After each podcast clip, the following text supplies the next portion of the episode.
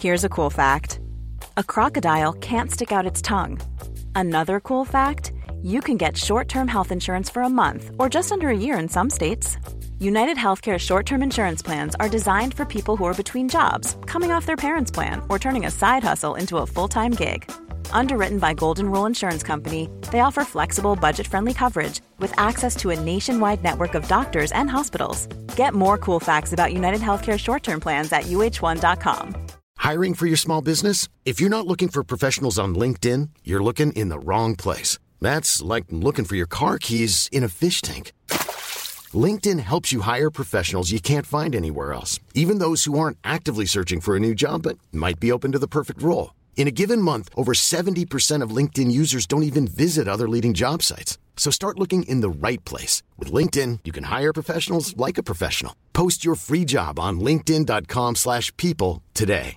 There's never been a faster or easier way to start your weight loss journey than with PlushCare.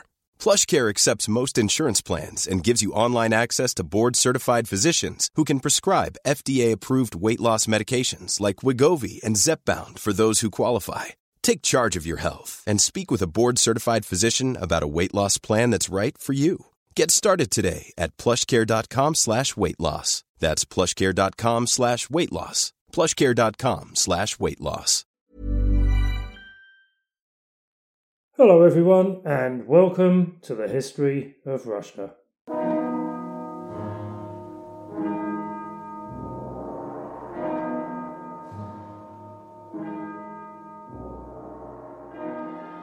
I'm Damon, and this is episode 57 The Prince, Part 1. Thanks for listening in, and a very happy Gregorian New Year to you all. Okay, so last time out we spent what I hope was an informative half an hour looking at the Tartars and the Cossacks and their impact, perceived or otherwise, upon the history of Russia. This week, we're getting back into the chronological narrative and looking in a bit more detail at the events of 1724 and early 1725 and finding out how and with whose support Catherine managed to become Russia's first female head of state. Whoa, but hang on a minute though. Haven't there been at least two other women who were in charge of either Russia or the Ruslands back in the day? Oh, and while we're at it, if this episode is all about Catherine, why then is it called The Prince? Well, first things first. Yes, you're right. There have been other women in charge. St. Olga was at the helm between 945 and 960, and more recently, Sophia, Peter the Great's half sister, had ruled Russia for eight years between 1682 and 1689.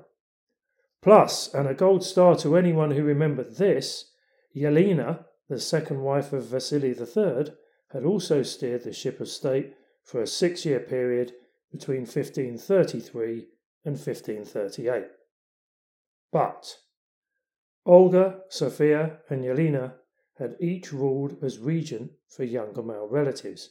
Olga for her, son Sviatoslav, Yelena for her son Ivan the Terrible, and Sophia for her full and half brothers Ivan and Peter. Whereas Catherine would be the first woman to rule Russia in her own right. Although, and as we'll see, and here's half an answer to the second question that I posed on your behalf, it would be someone else, someone who knew their way around the block, who would actually be operating the levers of power.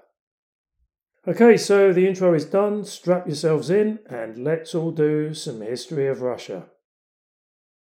There are a number of significant events or themes that shaped Catherine's state of mind during the early 1720s, which provide clues as to how she and others were thinking prior to and at the time of Peter the Great's death. The first and probably the most fundamental was her husband's failing health. Peter and Catherine's relationship, as strong and as happy as it was, had been based on what appeared to be simple, clearly defined, and mutually understood roles.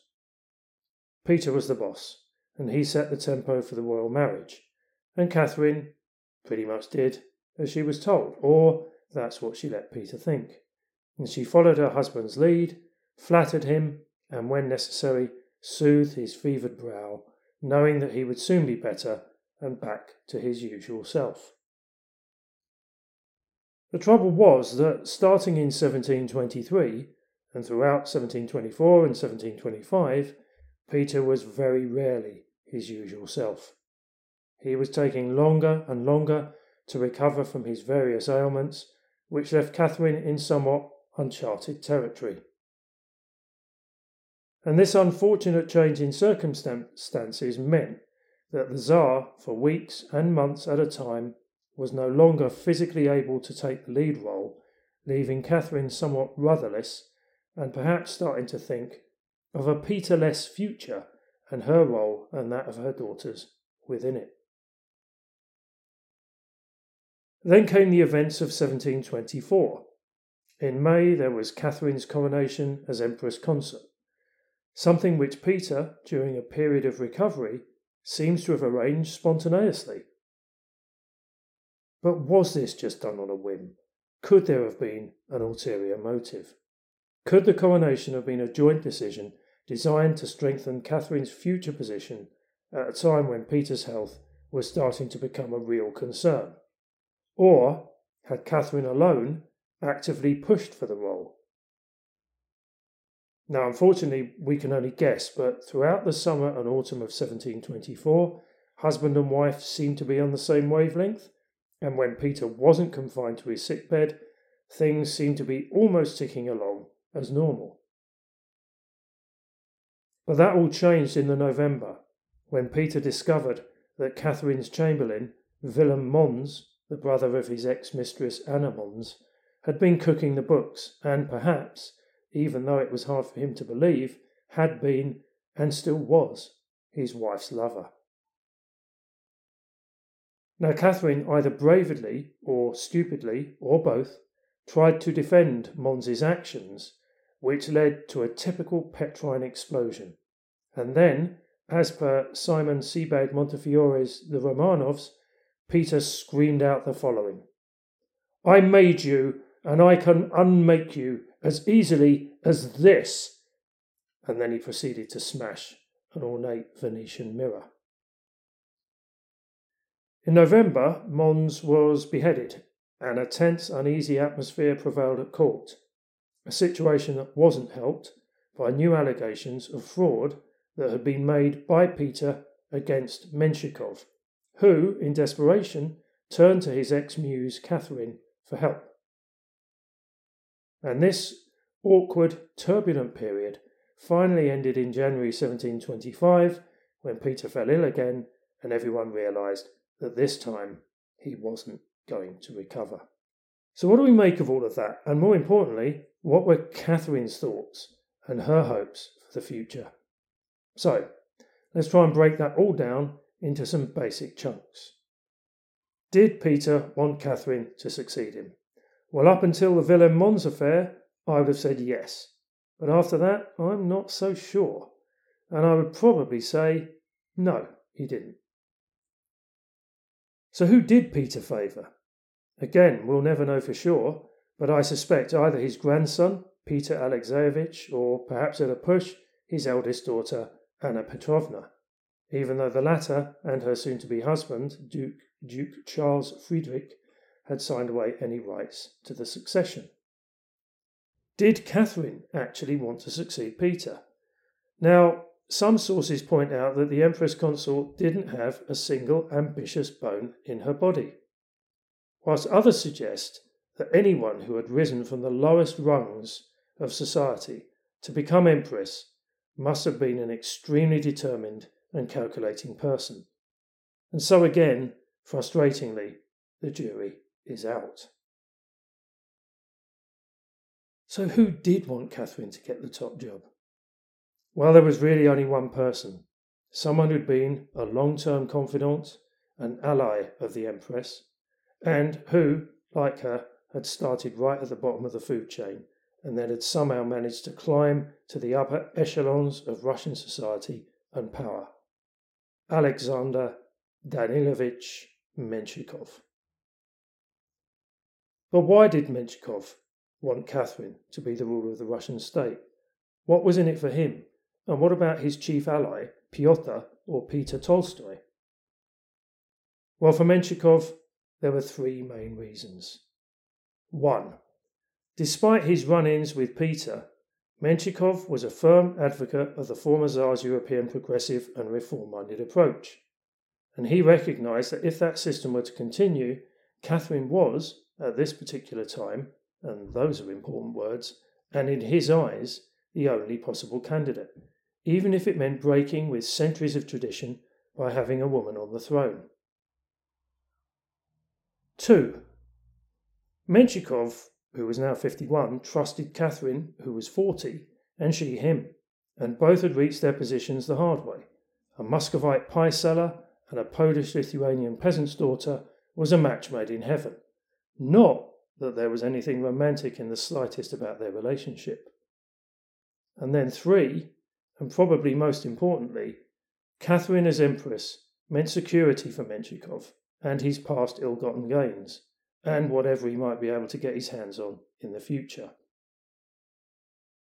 Tolstoy was happy to support Catherine's accession for a different reason fear of reprisals from those who supported Peter Alexeyevich's claim to the throne, the Dolgorukis and the Golitsins, because he'd been instrumental in the downfall of young Peter's father, Alexei Petrovich. We don't know exactly when this Catherine Menshikov Tolstoy troika was formed, but it must have been before Peter the Great's death on the morning of the 8th of February, because on the same day a series of events unfolded, which meant that by the evening Catherine had been proclaimed as Emperor, Empress of all the Russias. So, how did they pull it off? Well, by rapidly enacting a series of simple, preordained, and tried and trusted steps. At 4 am, a couple of hours before Peter died, Menshikov and Tolstoy spoke to the commanders of the Guards regiments and gained tacit approval for their plan, helped in no small way by a large cash bonus or bribe that was paid out to the Guards, in Catherine's name, of course. As soon as Peter was dead, the aristocratic inner circle gathered to determine who should be the next to rule. But unbeknown to the Galitzins and the Dolgorukis, it was already too late. Because whilst they were stating the case for the nine year old Peter Alexeyevich, Peter the Great's grandson, to succeed to the throne, Guards regiments had effectively blockaded the palace and had started shouting out their support for the Empress Consort. A lot can happen in three years, like a chatbot may be your new best friend. But what won't change? Needing health insurance. United Healthcare Tri Term Medical Plans, underwritten by Golden Rule Insurance Company, offer flexible, budget friendly coverage that lasts nearly three years in some states. Learn more at uh1.com. Millions of people have lost weight with personalized plans from Noom, like Evan, who can't stand salads and still lost 50 pounds. Salads, generally, for most people, are the easy button, right? For me, that wasn't an option. I never really was a salad guy. That's just not who I am. But Noom worked for me. Get your personalized plan today at Noom.com. Real Noom user compensated to provide their story. In four weeks, the typical Noom user can expect to lose one to two pounds per week. Individual results may vary.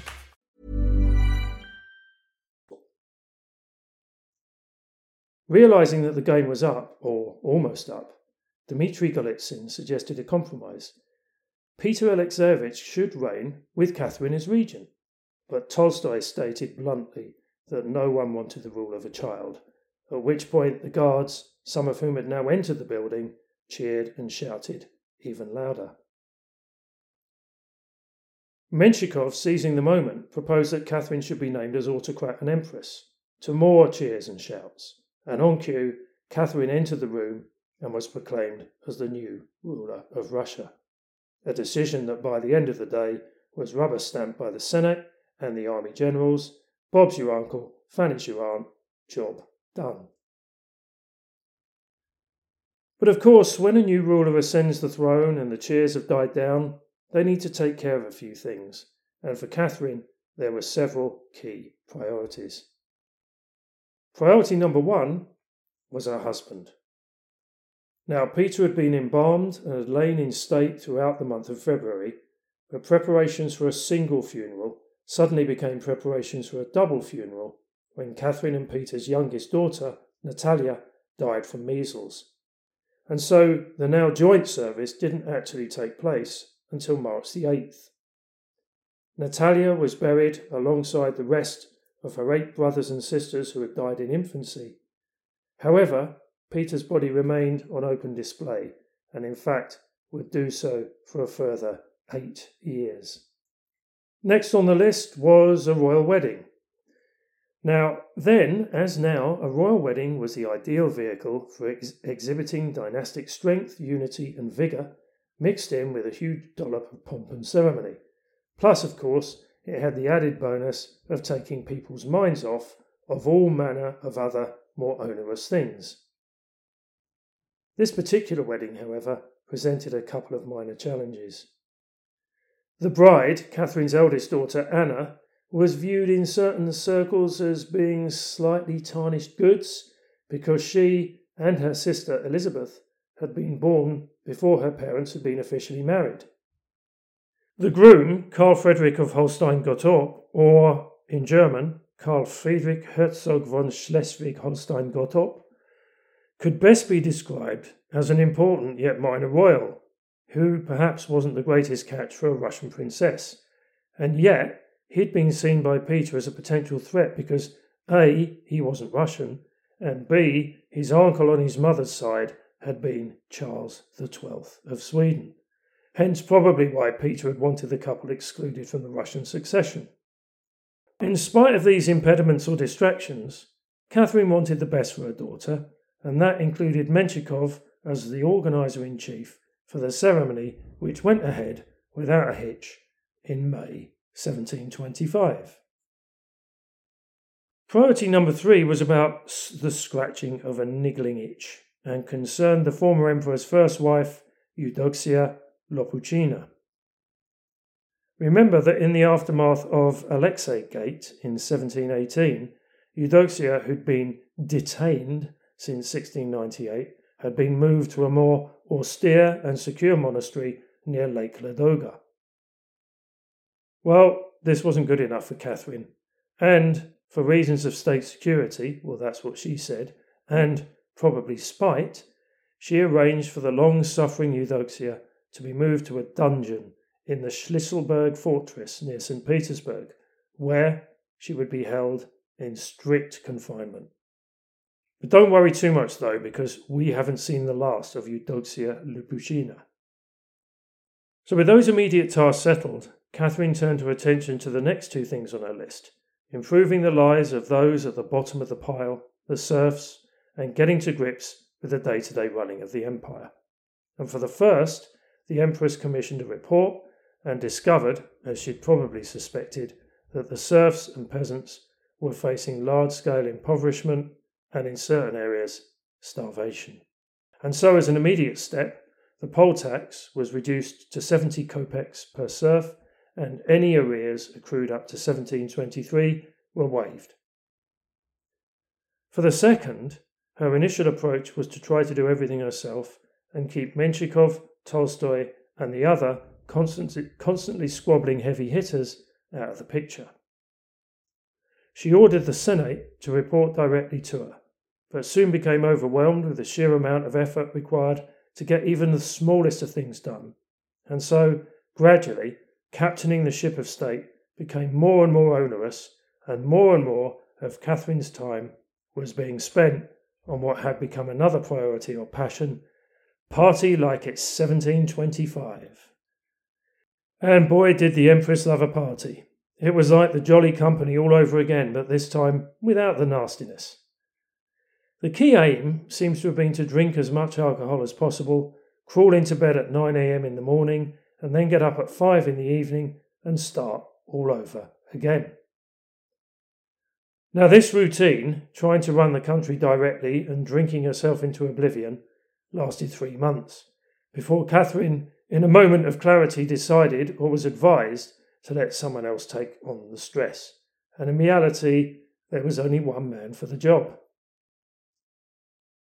Menshikov, who'd probably done the advising, was now that man, and at some point in the summer of 1725, when everyone and his dog were partying and the government was going through the motions of governing, he got busy.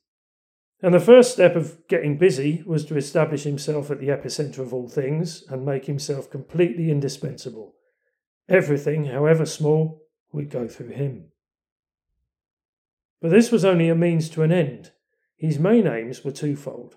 One, obtain as much money, land, and as many titles as possible, and then two, get his 15 year old daughter Maria into the best possible marriage. Menshikov worked hard and made sure he was seen to be working hard. He continued Catherine's initiative to improve the lot of the serfs and peasants by bringing in harsh punishments for landowners who were guilty of hiding serfs and peasants away from the tax bailiffs. And if a bailiff colluded with a landowner or turned a blind eye, then it was the death penalty for him. However, once he'd got his feet under the table, the old grasping Menshikov reappeared. First, he obtained the title of Generalissimo. Now, Menshikov was one of the first to hold this title, Stalin would be the last, which put him at the head of the other generals and marshals, and then, incredibly, a few months later, Catherine bestowed the title of Prince upon her old friend, even though he hadn't a single drop of royal blood. To all intents and purposes, then, he was now the de facto ruler of Russia, or the half Tsar, as the poet, playwright, and novelist Alexander Pushkin would later call him. And with the titles came vast awards or appropriations. No one seems to be completely sure how he pulled it off, of land and serfs, so that by the end of 1725, Prince Menshikov was the proud owner of thousands of villages, several towns, over a quarter of a million serfs, or souls, as they were referred to in polite circles, and he was even building his own palace in St. Petersburg. Now, obviously, this over the top, in your face, ostentatious enrichment and favouritism started to rattle a few of the other grandees' cages. And when the murmurings and unrest reached Catherine, she decided to curb the prince's endeavours and ambitions by putting in place, in February 1726, the Supreme Privy Council, or in Russian, the Verkhovny Tayny Soviet, which would tie Menshikov together with five other equally ambitious and scheming men. With the introduction of the Supreme Privy Council, Catherine was sending the prince a message. They'd gone too far. He knew it, and she knew it. And while she'd been either too kind, too lazy, or too trusting, now she was back calling the shots. Or at least, that's what she imagined she was doing. Okay, we'll leave it there for this week. Next time, we'll take a look at the makeup of this new council and Menshikov's and Catherine's reactions to how things panned out. Plus, we'll get to see just who the prince had in mind to be his daughter's husband. So until then, dear listeners, heads down, chins up, stay safe, and look after yourselves. And I'll be back with you soon for some more history of Russia.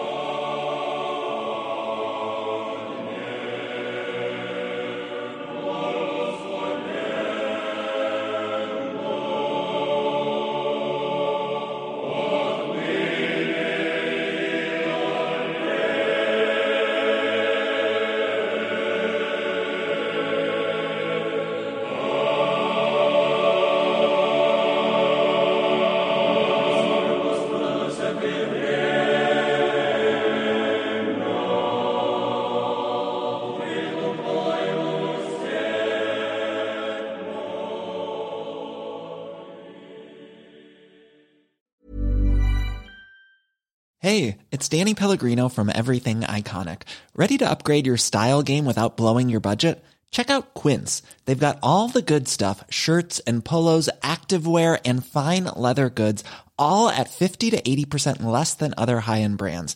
And the best part? They're all about safe, ethical, and responsible manufacturing. Get that luxury vibe without the luxury price tag. Hit up quince.com slash upgrade for free shipping and 365 day returns on your next order. That's quince.com slash upgrade.